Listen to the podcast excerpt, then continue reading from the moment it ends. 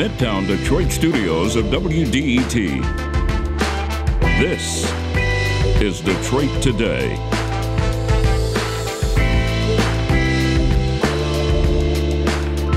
Long ago, Detroit was carved up by the highways that made our sprawling metropolitan area possible. But what about the neighborhoods that were devastated by freeway construction, most of them poor, most of them black? What about the city that was left behind? Today we're going to talk about the history of our highways and new efforts to rethink the areas that were plundered by them. It's all next on Detroit Today, but first the news from NPR.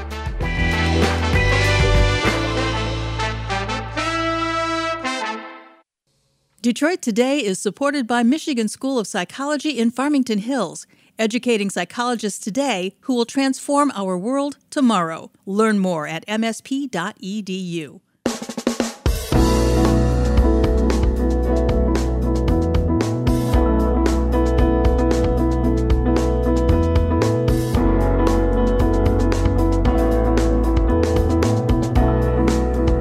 Good day, and welcome to Detroit Today on 1019 WDET. I'm Stephen Henderson, your host, and as always, I'm glad you've joined us. We ride around on the freeways here in Metro Detroit almost every day and don't really think about what they mean or what they symbolize.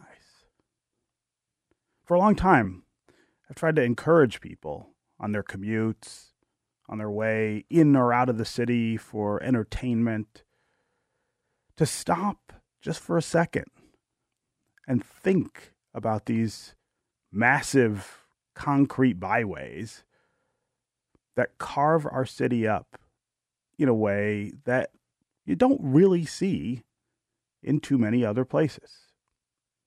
We don't just have a freeway in Detroit. We have lots of them 94, 96, I 75 going north and going south, the Lodge, the Davison. These concrete slabs stretch for miles and miles across our city. And while they help us distribute products and people to various places, they also were created in a way that was damaging, that was destructive, and destructive particularly to African American people. The freeways were built without the full consent of black residents, like lots of things in our community. And often they were built actively ignoring the demands of black residents. Paradise Valley is one of the neighborhoods, just one, that was absolutely wiped out by the construction of I 375. But it's not the only one.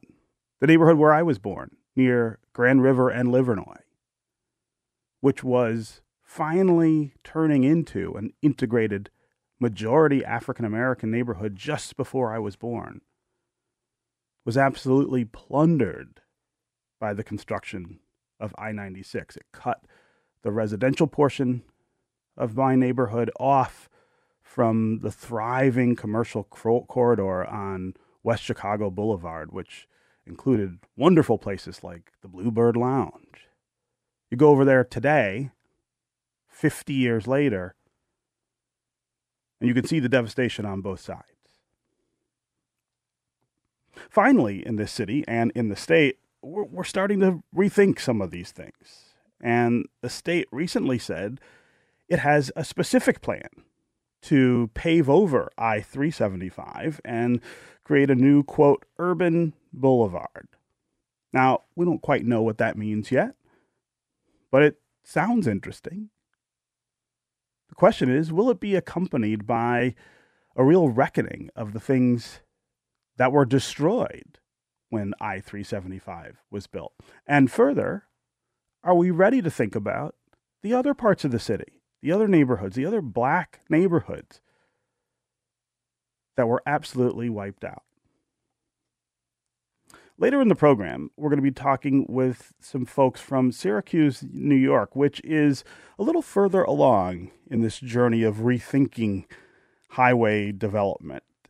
And we're going to talk to them about how they're facing all of these questions. But before we do that, we want to take that pause that I've been encouraging people to do for a lot of years and think for a bit about how our highways got created in the first place and what that meant for the people who lived nearby. Joining us for this conversation is Jamon Jordan. He is Detroit's official historian and founder of the Black Scroll Network History and Tours. Jamon, welcome back to Detroit today. Thank you. I'm happy to be here, Steve. And also with us is Robin Boyle. He is a professor of urban planning at Wayne State University. Robin, welcome back to Detroit today. Good to talk with you again, Stephen. Yeah. So, Jamon, let's start here. How did we come to build these highways in Detroit? Who was part of those conversations? And how did black neighborhoods wind up on the bad end of so much of that construction?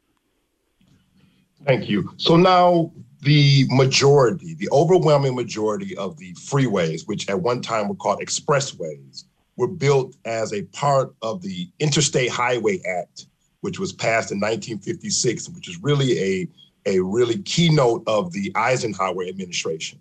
However, there are a few freeways um, that are in the Detroit area and run through the city of Detroit that were built prior to that.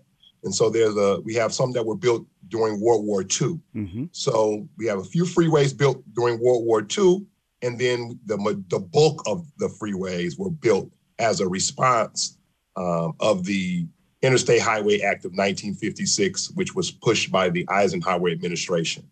And um, but all of these freeways have had a devastating effect on the communities that which they ran through. Yeah.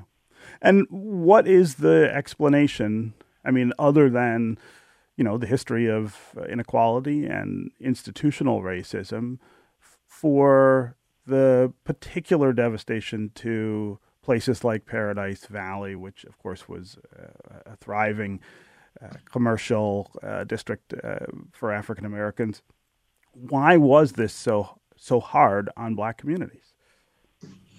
So there's a lot of reasons for that. So the first um, reason is that the the building of I three seventy five and then the further outlet of the um, Chrysler Freeway, which is I seventy five, um, out once you leave um, uh, Black Bottom, once you leave the, the the downtown Detroit area, that building of that freeway, which destroyed Hastings Street, which was the major thoroughfare of Black Bottom and Paradise Valley, the Black business and entertainment district in the city of Detroit from the 1920s until the 1950s. So the destruction of that is part is one part of it, of course, is the person who really put that plan in motion, and that's Mayor Albert Cobo.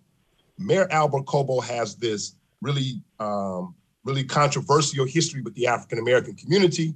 Um, he is running for mayor, uh, and his even in his his campaign, he's basically doing all of the signaling that he wants to keep African Americans out of white neighborhoods. He is not a fan of the African American presence in the city of Detroit. And so um, that's part of it. There's one person who is a large part of why Black Bottom and Paradise Valley have this freeway that runs through their major thoroughfare. So that's one part. The other part, of course, is African Americans don't have the political power mm-hmm. in the city of Detroit and in many other cities throughout the country because this is affecting African American communities in other cities as well. Um, they don't have the political power in many of those cities to block many of the, much of this. They're not the majority population.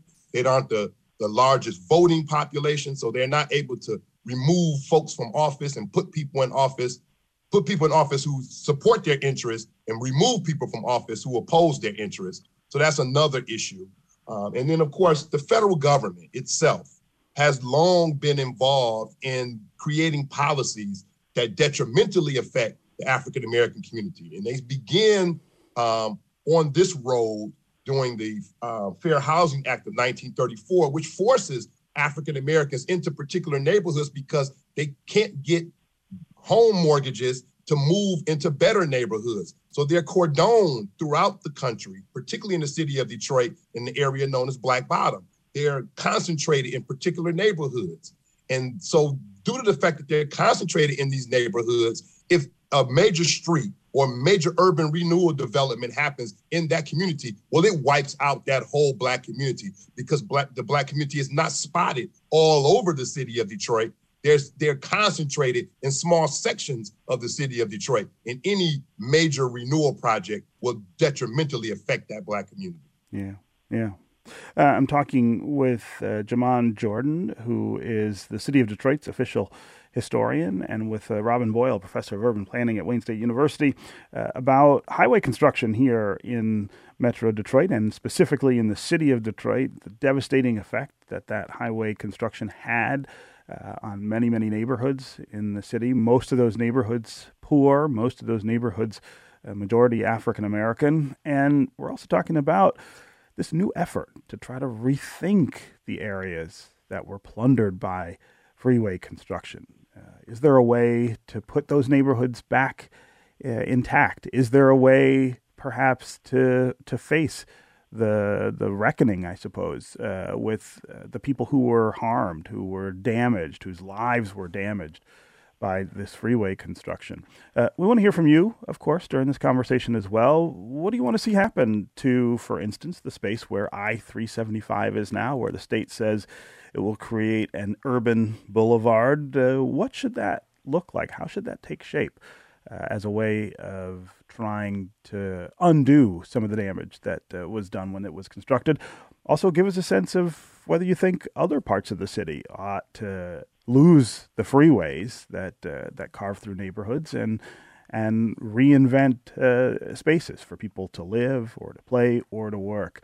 Um, as always, uh, give us a call at uh, 313 577 1019. That's 313 577 1019. You can also go to the WDET Facebook page and put comments there or you can go to Twitter and hashtag Detroit Today, and uh, we'll work you into the conversation.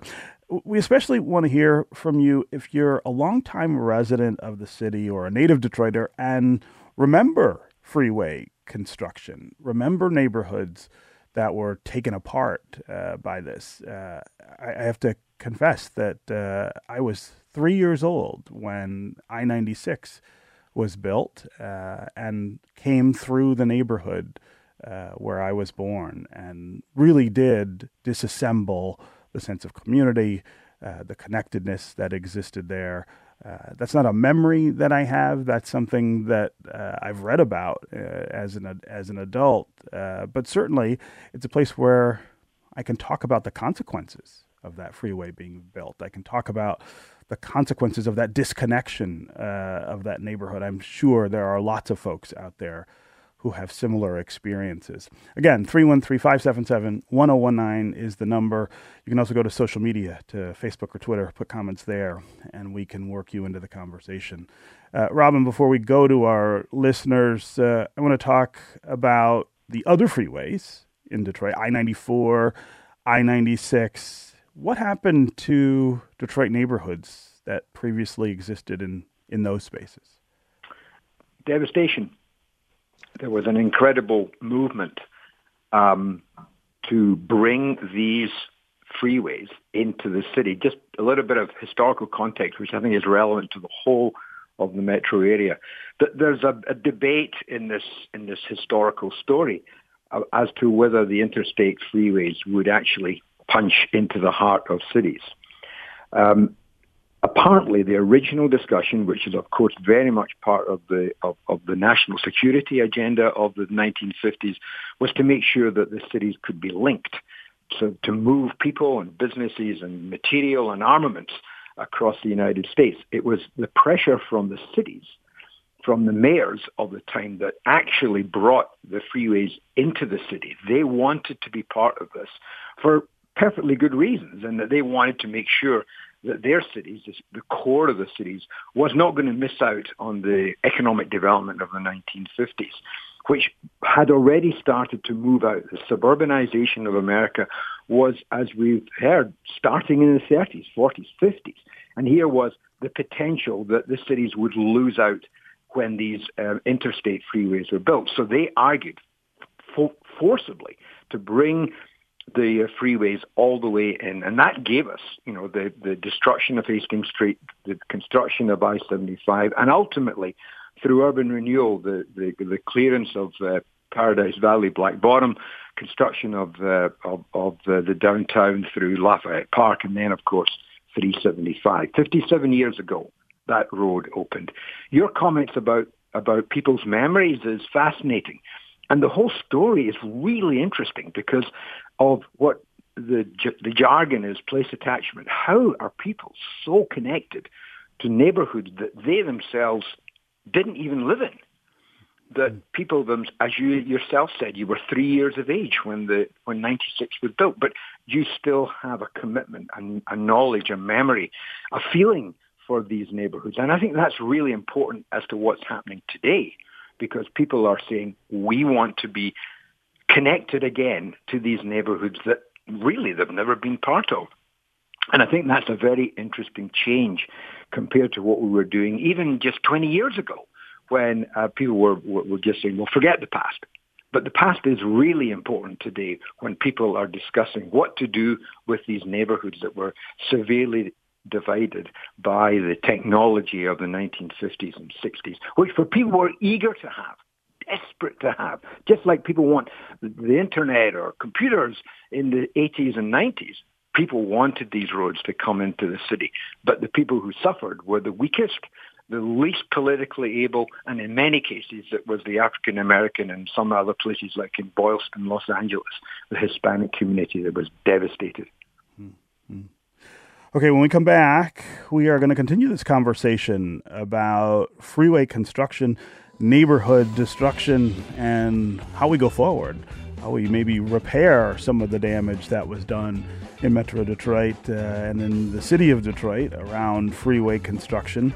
We're going to get to your calls and your social media comments as well. David in Detroit, Jay in Detroit, Alan in Pleasant Ridge. We'll hear from you. If you want to join them, 313 577 1019 is the number here on the phones. You can also go to social media, Facebook or Twitter, put comments there. We'll be right back with more Detroit Today.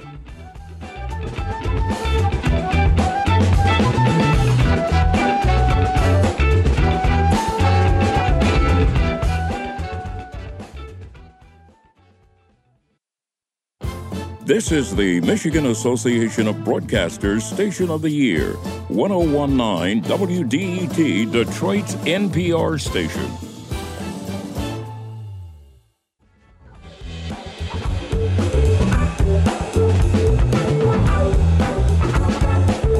Detroit Today on 1019 WDET. Stephen Henderson, as always, thanks for tuning in. This hour, we're talking about uh, freeway construction and the destruction that that wrought on neighborhoods in the city of Detroit and other cities around the country. Uh, with us is Jamon Jordan, who is the City of Detroit's official historian and founder of Black Scroll Network History and Tours. Also with us is Robin Boyle, professor of urban planning at Wayne State University. Uh, we want to hear from you as well. 313 577 1019. Give us a call and tell us what you think of the destruction that freeway construction caused in Detroit, but also give us a sense of what you would do about it. The state says it wants to pave over I 375 in the kind of uh, eastern part of uh, downtown Detroit and create an urban boulevard uh, where uh, the neighborhood Paradise Valley once sat. Um, is that a good idea? What would you like to see in uh, that urban boulevard? What would you like to have be done to maybe compensate compensate the people uh, who lost so much when the freeway was built. Uh, as always, again, 313 577 1019 is the number on the phones. You can go to uh, Facebook or Twitter as well and put comments there. Uh, let's start today with David in Detroit. David, what's on your mind? Good morning. Uh, thank you for this uh, important discussion. I recall an exhibit at the Detroit Public Library a few years ago where they used uh, images from insurance maps from uh, a long time ago to piece together what Hastings Street and adjacent uh, they did. streets looked like. And that was a, a powerful moment for me as in thinking about the term that you used, Stephen, uh, reconciliation. Uh, and then your guests use the, the winners and losers terms. So I've often wondered and haven't, you know, been able to dedicate the time to this research yet, but who are the winners and winners of, of those opportunities? So hmm. uh, presumably landlords owned the properties that the African American community were renting, and in some cases I know African Americans were able to own some of the properties, but I would think that the vast majority of distribution would have been the landlords who would have been compensated for the loss of their property in some way, shape, or form. So I think that would be an interesting piece of the discussion. To, a part of the reconciliation side of the conversation is who were the individuals and corporations and public entities that directly benefited from the sale of these properties for the hmm. creation of the highways? And have, have, either of your guests ever looked back and, and begun mapping that, that sort of uh, part of the, the, the, the, history that seems to get uh, overlooked in many of these conversations? Great question, David. And it's a question that doesn't often come up, I don't think, in these conversations. Right. The idea of if there are losers, uh, there are almost certainly winners. Uh, Jamon, I'll give you first crack at uh, at talking a little about that. So the reality of it is, the true winners of the building of the freeways were really the suburb, the suburbs, the suburban communities, the towns, the cities that outlie the city of Detroit, which of course the freeways give access to the residents to be able to come to the city of Detroit for their jobs, for commerce, but then get out of the city of Detroit to get home um, um, to the suburbs. And it also um, provides ways for people who are living in the city of Detroit to get to the jobs that were beginning to relocate to the suburbs. That's really the winners, the suburbs. But if we're talking about the, the, the people who own property, and if we're talking about particularly Black Bottom, 80% of the people in Black Bottom are renters. So when the, the building of the freeway and the other forms of urban renewal that happened in Black Bottom, even before the freeway, what they're given is a eviction notice, and they're not given any funds to relocate or anything. 20% of the people who lived in Black Bottom, who owned property in Black Bottom, were owners. And in many cases, not in all, but in many cases, even the owners were given unjust compensation. The city came up with all kinds of ways rather than to give the people what would be the um, the value of their property. So in some cases, they waited till the homeowners um, just abandoned their own properties because of the destruction happening all around them they realize that, hey, I can't live here and I can't rent this place because no one's going to move into this building and there's all this destruction happening right next door. Mm-hmm. So they waited till they just just um, walked away from their homes in some cases. In other cases, homeowners, because they kept getting ticketed by the city, destroyed their own properties. And then the city would offer them funds for a vacant lot after the homeowner had just given up and said, I'm going to just tear down my own house because I'm getting ticketed for not having a good roof or not having my pipes working or my windows busted out. So I'm getting ticketed. So I'm tired of the tickets. I'm going to tear down my own building. And then, then the city would approach them with an offer for now their new vacant lot. So these are all kinds of forms of um, unjust compensation. The mm-hmm. only reason we know this is because a number of these building owners sued the city and they took their cases um, because the city would appeal if they lost and then if they lost again, they'd appeal again. Many people couldn't fight all those appeals, but a few did. And that's how we know some of the history of the people who, even though they ended up um, losing their property, they did not get justly compensated for that property. So mm. even the property owners did not become winners in most cases for the building of the freeway and the other forms of urban renewal that destroyed Black Bottom and Paradise Valley. And and so Jamon, I, I think this is a a good point in the conversation to talk about this new commission we have in Detroit that voters uh, put into place after last year's elections to to look into the idea of reparations for African Americans here in the city for all kinds of different things. Housing is one of the things, though, that I think they're going to be really focused on.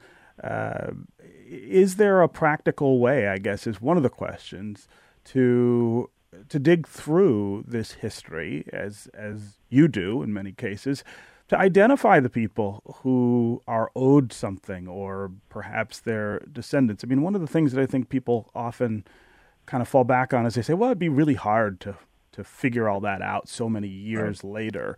Uh, talk about the practical ends of trying to unpack all that and say, all right, these are the people who were wronged, and here's what we owe them.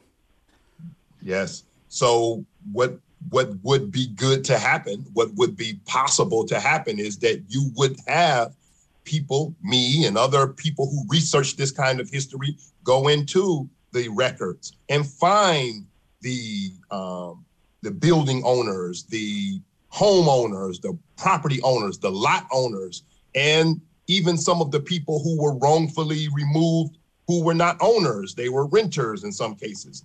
And, and, and the other thing is some of the so-called renters were really um, people who in, in, in the community were considered owners because they were paying the owner for the ownership of the home. They couldn't get a mortgage. So they were worked out a deal with the owner. And so they're paying the owner for um, $200 a month. And in 15 years, this will be my place.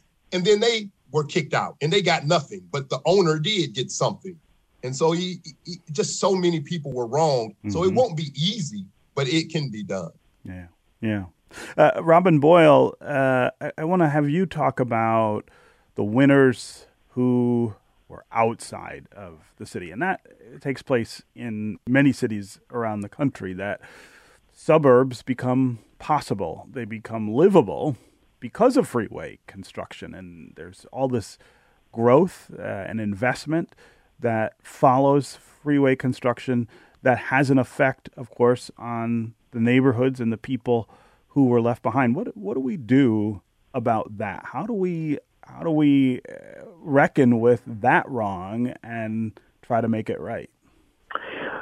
Great question. Um, again, relying upon recent activity, by that recent I mean within living memory, is, is what happened when the plan was uh, put in place to build 696 across the metro area. Mm-hmm. Now, there you do see a different political, um, the emergence of a different political equation. As, as we've just talked about, the, the politics of Detroit in the 50s was very one-sided. But the politics of 696 was different in that these individual communities, in some mm-hmm. cases, not all, but in some cases, used what they had, their uh, their power of place, to That's negotiate right. a different agenda, to mm-hmm. negotiate different developments, to have decking, to get some of the funds that were coming in for the construction of 696 used for park development, for improvement of housing, a whole variety of, of, of, of ways in which the construction of the freeways had a somewhat less deleterious effect on some of these communities. Now, is that happening today? I, I, think we are seeing a different a different calculus coming on board. Neighborhoods are more important. They realize they have voice, and they are working hard if they can to uh, ensure that they get the benefits of, of, of, the development. But there is no doubt that um, the construction of the freeways was seen as an economic engine for the suburbs, which led to even more suburbanization, which led to even more construction, which we're still seeing today. Drive up 75 and you can see it every weekend when they're building yet mm-hmm. more lanes up I-75 deep into Oakland County. The story continues. The story goes on. Yeah. Yeah. Again, 313-577-1019 is the number here on the phones. Let's go to Elena in Detroit. Elena, Elena. welcome to the show. Hi, good morning. Hey. Thank you.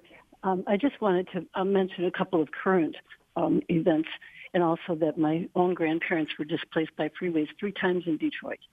Um, three, three, three times? Three times, yes. And uh, my grandfather was absolutely convinced that the city planners were watching where he moved, following him. they were at they were at Sixth and Cherry, and okay. they were at Ivanhoe and Grand River, and then eventually moved out toward 96. But wow. I wanted to also say that right now there's a fight in the Detroit City Council to give the pensioners some of the money that they lost in the bankruptcy, and there's absolutely no relief for them. Duggan keeps on saying that it's illegal to give them anything. And what we're looking at with the paving over of this freeway is actually looking to me like white reparations. It looks like it's giving people uh, their neighborhood that they would feel comfortable in now that enough black people have left. So, so Elena, just to to so I can be be sure I'm understanding what you're saying. Your your fear is they'll pave over I three seventy five and not create not create or recreate uh, uh, a neighborhood that that African Americans uh, are the majority in or are in control of. Absolutely. There's completely almost a turnover to almost all white people living in the luxurious places downtown where black people had lived. Mm-hmm. Yeah. Uh, Elena, that certainly happened, of course, in, in Lafayette Park and um, and other places that were developed when Black Bottom was was plowed over. Uh, Jamon Jordan, I wonder if you have the same concerns about this plan around I 375 that it will become, I guess, a white space rather than a black or integrated space uh, for, for Detroiters? Well, you can't help but think about that because um, we know that when they built the freeway, the African American community in Black Bottom was totally opposed to it. They did not want a freeway to destroy Hastings Street. That was really the reason. Hastings Street was just so important to Black Bottom and Paradise Valley. Mm-hmm. But the mayor and the um, city government at that time, along with the federal government and the state government at that time, didn't care about the residents at that time. But now, things have changed in downtown Detroit, in the area that used to be known as Black Bottom, the area that used to be known, or is still known, a part of it is still known as Greektown. That area is not the same anymore. There are very powerful, very wealthy businesses that are in that community. And that whole development of downtown has changed what downtown looks like. And now that there's a new group of people in power in the air in that area um, that used to be Black Bottom and used to be Greektown and used to be Paradise Valley. There's a new group of people. They don't want that freeway. And when black people were there and didn't want a freeway, mm-hmm. it did it, it didn't matter. But now there's a new group of people who don't want that freeway, and all of a sudden the state is moving. Everyone's listening. Sudden, but yeah. the, but everyone's listening to this group of people we have to be very clear that this is not from the residents. This is not a push for repaving I 375, isn't that there was this big outcry from the residents of um, Lafayette Park, Elmwood Park, Greektown, um, uh, at least residential folks. This is was not really an outcry for them. This is an outcry from the business community, from the from the, the from the very powerful businesses, corporations, and institutions that are in the downtown area. They don't want that freeway. And that means they don't want it there because there's other opportunities for them to do some development right. in the area once that freeway is gone. So that's important. And we ought to be thinking about some of the stuff that Elena just said. Yeah. Uh, Robin Boyle, how, how do you take that and then make it into something yeah. more just? And, and, and cities struggle with this all the time, right? Uh, sure they do. That sure. modern development often is not for the people who actually live in the place where the development's taking place. Uh, you're right. And, and let me just, I know you're going to go and look at other places, but I, I'd urge everyone to go and look at New Orleans because New Orleans, since Katrina, has been in, engaged in a long conversation about I-10. It's called Claiborne Avenue. Claiborne Avenue is an elevated interstate freeway mm-hmm. that cuts right through Treme in, in, in New Orleans. And the story there is really very different because there, the community was involved all through the past 15 years of conversation. And at the end of the day, the black community in that area said, no, we're going to keep the elevated freeway, but we want to make the opportunity for our neighborhood to grow and develop and get economic development in, in that area without changing the road, without taking that road apart. It's a very interesting and different story where you've got a resident community. The problem down in our area is that so many people were moved out, as we just talked about for the past 45 minutes. This area was devastated, cleared out. And the people that came in are, it doesn't really matter what color they are or what income they are, they are new. Hmm. They are different. And it's very difficult then to get a, a, a, a, momentum behind community change when people are there for different reasons. They're, they're, they're there for a, a whole variety of reasons. And that conversation is really difficult to handle.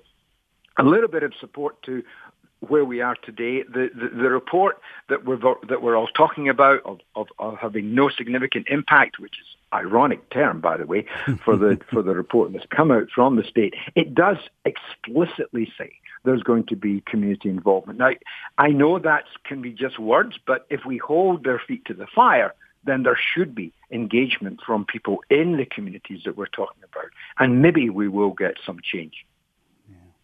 Okay, Jamon Jordan and Robin Boyle, it was really great to have both of you here uh, to talk about this. Uh, thanks so much for joining us on Detroit Today. Thank you. Thank you. Thank you for having me.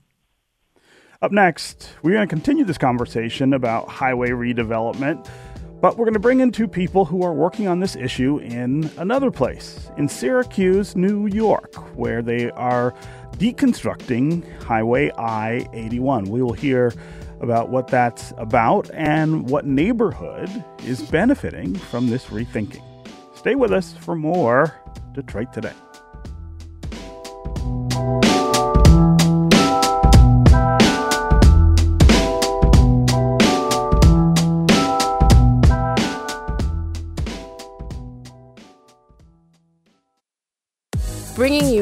That matters, stories that impact your life music from the Motor City and around the world. This is 1019 WDET, Detroit's NPR station.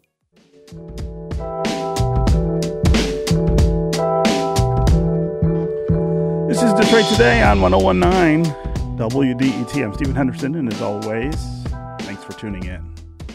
Urban renewal means black removal.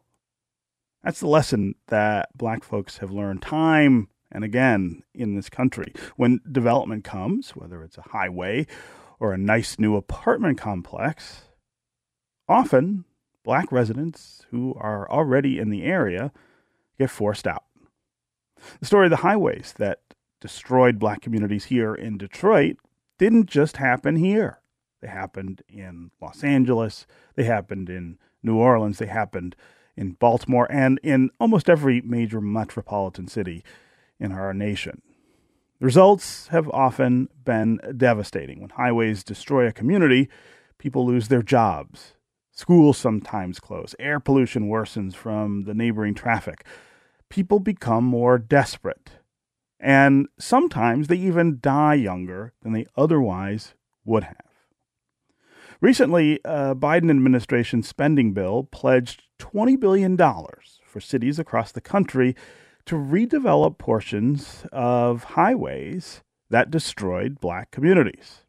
One of the cities to work on redeveloping a chunk of its highway is Syracuse, New York. And to talk about what's going on there, how it fits into this larger context of rethinking highway construction, we've got two great guests. Sally Santangelo is executive director of CNY Fair Housing. Sally, welcome to Detroit today. Thank you for having me. We've also got uh, CNY Housing Policy Coordinator Alex Lawson. Alex, welcome to Detroit today. Thanks. It's great to be here. I'm going to start with you, Alex. Uh, tell us about the history of I 81, how it was created, and what it did to the 15th Ward, a neighborhood in Syracuse? Yeah, it's it's very similar to uh, highways in, in cities across the country. You know, they had planned for a long time that there was going to be a route, basically in in this corridor crossing New York State and Pennsylvania, um, going all the way down to Tennessee. And when they started getting into the details of what's going to happen in Syracuse specifically, um, they they talked to the local administration, who had um, its own sort of uh, goals that they were trying to go through because they were doing urban renewal at the same time. And the way the politics worked out is that this interstate highway got used for local urban renewal ends um, because it brought all this federal money. And so specifically, they the um, city administration wanted to get rid of the 15th ward, which was Syracuse's only black neighborhood at the time, in the name of slum removal. And they used the highway to do that. So that's why it sits exactly where it does. Uh, if it had just been a transportation project, it probably would have been sited differently, but the um, people who were in power locally were interested in, in achieving this uh, specific social outcome, which was to destroy a black neighborhood. Mm. And so tell us what happened to the people who were in that community. Where did they go and what what kind of future did they face?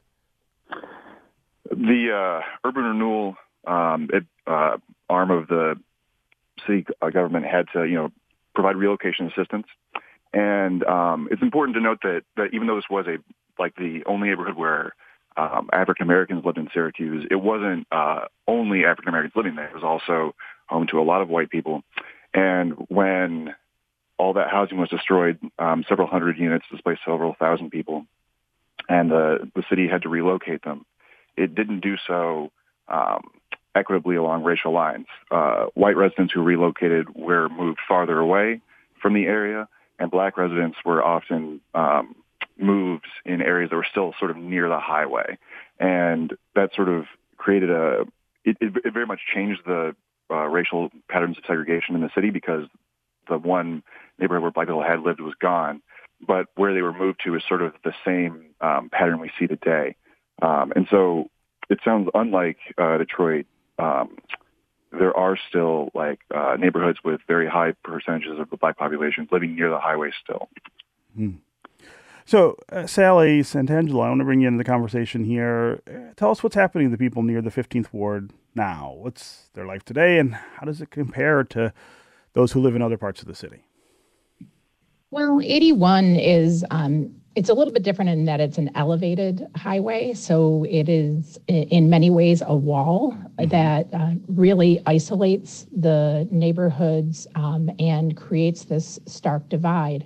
Um, so the neighborhood adjacent um, to the highway, which we uh, call the south side of Syracuse, um, is also home to a large number of public housing developments. Um, and that entire area is cut off from areas like the university neighborhood, um, areas where there's a lot of uh, job opportunity, like near our hospitals. And they're really walled off from those um, higher opportunity areas where there's more, you know, other opportunities by the highway. And you see, of course, all of, in, in addition to the isolation that the highway caused, all the health impacts um, that are created uh, by having this high speed uh, traffic um, and high levels of traffic going through the neighborhood. You know, people living you know feet from the highway mm-hmm. um, and having to experience all of the air pollution the noise pollution um, for generations and this idea that it will it will come down. I want to talk a little about what the plan is now, what it's going to become of what I eighty one was. Alex, uh, tell us about that. The uh, specific transportation plan, excuse me, is to remove uh, about a mile um, of the viaduct, which is actually I think a similar distance to 375, and to um, replace it with um, a grade level street that would be um, two lanes in either direction with turning lanes. Um, because the idea basically is that the, the highway would remain intact sort of all the way to the center of the city. And then um, just as most people who are driving on it exit and driving local streets, you just have a, a grade level local street. Okay. Um, the w- what that's going to change though is that the highway is, is, is gigantic and the street is small. So there's going to be a lot of land left over, particularly where um, 81 currently has an interchange with another highway 690. So there's going to be all this surplus land that's going to be used, um, just not needed by DOT anymore. And so they're trying to figure out what to do with that. Uh, and that's always been a huge part of the conversation here. You know, what's going to happen to this land? Um, because the support for moving the highway um, comes from a few different um, uh, interest groups. There's the there's downtown businesses and the university are interested in having it gone and so are people who live near it because they uh, because of the health impacts and all of that.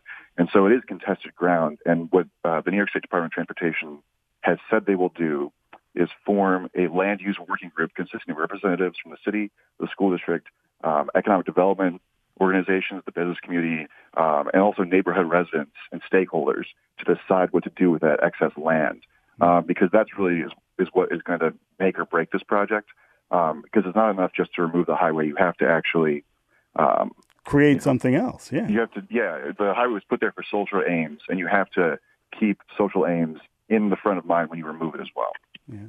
So, so Sally, I wonder if you can talk about the concerns, perhaps, that members of that community have about how much they'll be listened to uh, through this process, whether it will kind of take shape and unfold without them, much the way the highway itself did.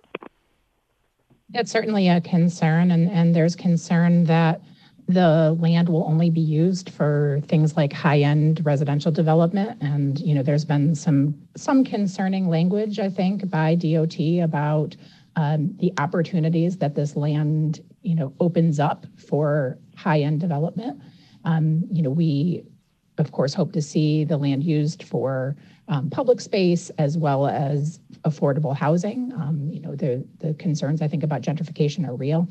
At the same time, we also have a, a proposal moving forward to redevelop the public housing that is adjacent to the highway and redevelop that neighborhood into a mixed income neighborhood, um, with increasing the density and uh, supposedly preserving the units, affordable housing units. So, what's been a little bit difficult here is that those conversations have gotten kind of intertwined. Um, and even though they're separate projects, it's created a lot of confusion, I think, for the residents that mm. live adjacent to the highway in terms of what's going to be happening to them. You know, another another concern is that as part of the highway removal, there really isn't any plans to provide much mitigation or um, efforts to address the concerns of the people living next to the highway through the construction process. I think they're they're basically expected to live through this construction, you know, again, feet from the highway.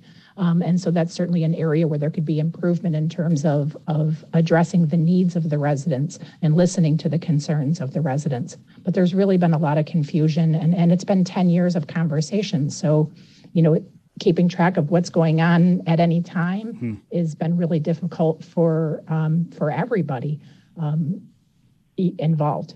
Yeah. Yeah. I'm going to read a couple of social media comments. Uh, Alex on Twitter says there was no plan to provide housing for all the people evicted from Black Bottom. Uh, imagine being told that you had two weeks to move at a time when the rest of the city was inhospitable to black residents. The largest black community is where they built I 75. Amanda on Twitter says community engagement at the end of a process is not community engagement in the process. Telling residents whose communities are going to be affected when everything is already decided in a for is a foregone conclusion is just lip service and disrespectful. Uh, I want to go back to the phones quickly before we end. Uh, Kim in Detroit, welcome to the show. Are you there, Kim? Hello. Hi, Kim. How you doing, Stephen? Good. How are you? Um, um, I've called several times, but this is the first time I've gotten on. Steve, I'm 82 years old, and I was born in Detroit. 2275 Chestnut in Black Bottom. Wow. So what you all are talking about, you don't have enough time for me to, to mention it, but you're on the right, you're on the right road now. So, so, Kim, I wonder if you can talk about what you think of this plan to restore some of the the neighborhood, I guess, or, or the area that would be the neighborhood where where you lost your home. Uh, I'm not interested in them restoring anything. Mm. We need to invent what we want to do. We need, God has given me some concepts that if we would come together, we don't worry about what they've done. Just use what they got. Yeah. Wow. Kim, I I really appreciate the call uh, and and of course your memory, which uh, you know again I, I, said earlier in the show that there are lots of people in our community who do have memories of uh, of where where things used to stand and uh, what happened to them. Um, you know, when we built these when we built these uh, these these freeways. Um, before we have to to end, uh, Sally, I, I want to have you talk just a little about what your outlook is for this area around I eighty one, and whether you're, I guess, optimistic that this will move things forward for the people who who are there? So I am optimistic. Um, I, I'm, I'm always optimistic by my nature, but I am optimistic. You know, the fact that we're even talking about what the the grid and the rebuilt community looks like um, is is a, a win. You know, there was a, a, few years where we didn't even we thought we, they might actually build a new viaduct, replace the viaduct. Um, there was a lot of talk and, and distraction about the possibility of creating a tunnel. Um, and there was a lot of opposition to the proposal that they're moving forward, um, particularly by suburban business interests. Um, there's a, a, large shopping mall that is on the current path of the highway that, that was strongly opposed, still is strongly opposed um, to the plan. So the fact that we're actually talking about what we want to our, our reconnected community to look like is a victory. Um, and now it's it's about getting the details right um, to make sure that this is a, a neighborhood that um, restores to the extent that we can um, some of the harm and repairs some of the harm that were caused by urban renewal. Um, we still, you know, like your caller, we still have people living in the area um, that were displaced from the 15th ward or their children. Um, and we need to be deliberate about um, how we uh, repair the, the harms um, caused by the or suffered by those families. Um, so I am optimistic. We're a small community, so you know it's easier, I think, in some ways for voices to be heard. Um, so I'm hopeful that we'll see uh, the area redeveloped in a way that um, uh, really honors uh, what yeah. was destroyed. Yeah. Okay, Alex Lawson and Sally Santangelo. It was really great to have you here with us to talk about what's going on in Syracuse, New York. Uh, thanks very much for joining. Thank you. Thank you so much. It's going to do it for us today. Come back tomorrow when we're going to talk with Kelsey Ronan about her new book, Chevy in the Hole. This is 1019 WDETFM, NPR, uh, Detroit's NPR station, your connection to news, music, and conversation. We'll talk again tomorrow.